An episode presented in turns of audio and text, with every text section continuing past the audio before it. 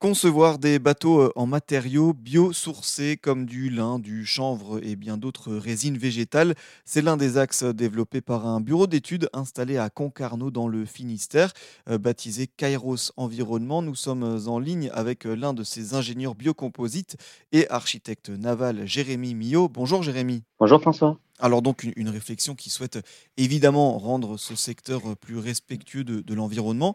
Alors je l'ai dit, euh, donc la réflexion elle tourne autour de ces matériaux biosourcés, euh, mais peut-être pour démarrer, euh, est-ce que vous pouvez rapidement nous expliquer à quoi correspond un matériau biosourcé?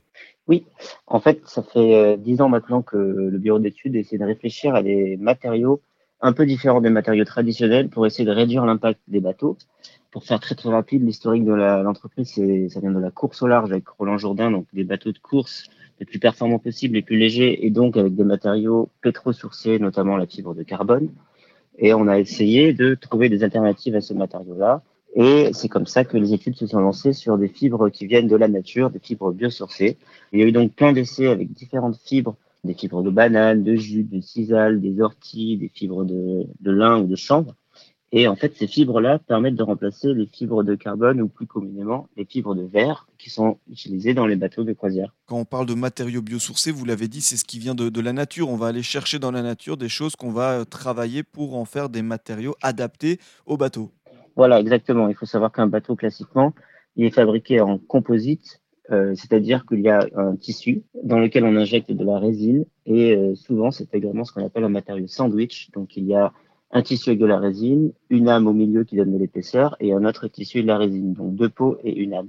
Et on travaille sur ces trois axes-là en cherchant du biosourcé. Donc, on va chercher les fibres qui sont dans les plantes, qui tiennent déjà très bien toutes seules euh, et donc qui peuvent fournir des longues fibres, typiquement les fibres de lin que l'on utilise. Euh, dans les résines, on essaie également de trouver des résines qui proviennent de la nature, donc soit directement, par exemple, de la résine de pin, mais c'est encore assez euh, au stade laboratoire, ou par exemple de la résine qu'on appelle PLA, acide polylactique, qui vient euh, par exemple de maïs ou de betterave euh, fermentée. Et enfin, pour les M, donc cette partie au milieu qui donne de l'épaisseur, on peut utiliser du liège ou du balsa, qui sont tous les deux euh, provenant d'arbres.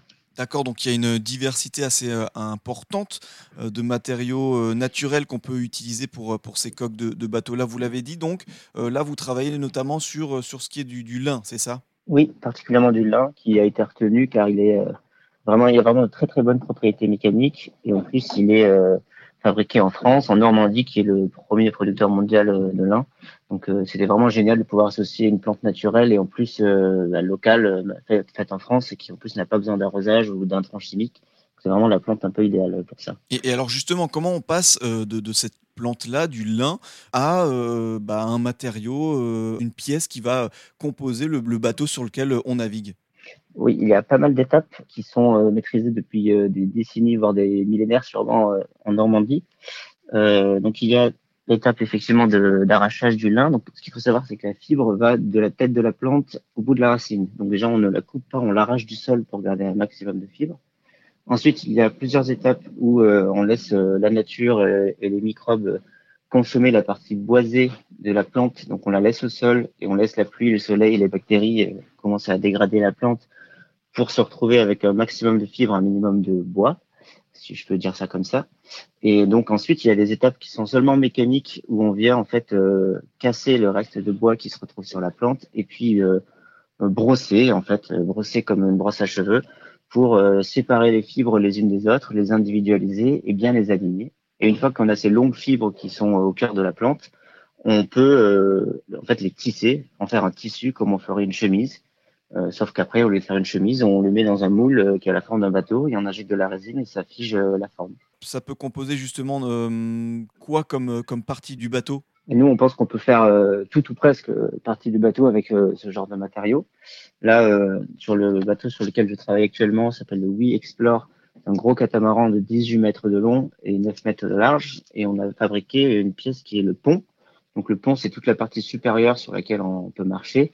Et ben, cette pièce-là, euh, elle est immense, elle fait donc 18 mètres par 9 de large, elle a été fabriquée en une seule fois, en une seule pièce, Euh, donc on peut vraiment faire euh, quasiment toute partie du bateau avec, euh, avec ce matériau-là. Et alors justement, j'imagine qu'il y a, évidemment, c'est pour ça que, que, vous êtes là, que vous réfléchissez tous les jours à ça, mais il doit y avoir des problématiques, des, des difficultés liées évidemment au bateau, à la navigation, qui doivent être adaptées à la plante. Avec quelles problématiques on doit jongler pour adapter ce matériau-là naturel aux particularités de la navigation? Oui, effectivement, on se doute, euh, c'est un matériau naturel, un matériau vivant. C'est toujours plus compliqué de travailler avec ces matériaux qu'avec euh, quelque chose de synthétique. Euh, la plus grande, la plus grande chose qui pose question, c'est le fait que la fibre de lin aime bien l'eau. Et le problème, c'est qu'une fois qu'elle absorbe de l'eau, elle perd en propriété mécanique. Donc on peut se dire c'est une mauvaise idée d'en faire des bateaux. Cela dit, une fois qu'elle est injectée de résine, comme pour la fibre de verre au carbone, elle devient tout à fait étanche. Donc ce problème-là est plutôt en fait en amont à la fabrication où il faut faire attention au taux d'humidité dans l'usine en fait ou dans le hangar où on fabrique euh, les matériaux. Euh, donc c'est seulement cette petite adaptation qu'il y a à faire où euh, on doit en fait contrôler l'humidité dans la pièce avant de fabriquer euh, la pièce qu'on va faire en composite. Et après il y a des étapes amont mais qui sont déjà très bien gérées par les, les producteurs de lin qui en fait le, le lin étant une plante naturelle il y a une variabilité de saison et donc d'un an sur l'autre on n'a pas forcément les mêmes propriétés. Et tout leur savoir-faire, c'est de mixer les millésimes des années précédentes pour essayer d'obtenir un produit euh, euh, avec une fiche technique à peu près constante d'année en année pour qu'on puisse avoir confiance dans les calculs euh, avant de savoir combien de matériaux mettre. Mmh, d'accord, donc là, il y a toutes ces caractéristiques-là à prendre en compte dans la, conception. Euh, mais il faut combien, par exemple, là, on parlait du lin, il faut combien de kilos de lin, de, superficie de champ de lin pour produire, je ne sais pas moi, un mètre carré? Quel est le, ratio entre plantes et, par exemple, le pont d'un bateau? Ça, ça serait une question euh, à prendre au cas par cas en fonction du bateau, des efforts qu'il va subir, etc. Ce que je peux vous dire, c'est que sur le, donc le We Explore à nouveau, ce bateau de 18 mètres, on a euh, un hectare de lin euh, dans le bateau. Ça fait la moitié du, bateau en surface. en poids, je crois que ça fait 2 tonnes 9, il me semble, de lin. donc une surface de terrain de tennis. c'est toutes ces valeurs qui peuvent parler aux gens. Après, ça dépendra vraiment du type de pièce et de leur sollicitation.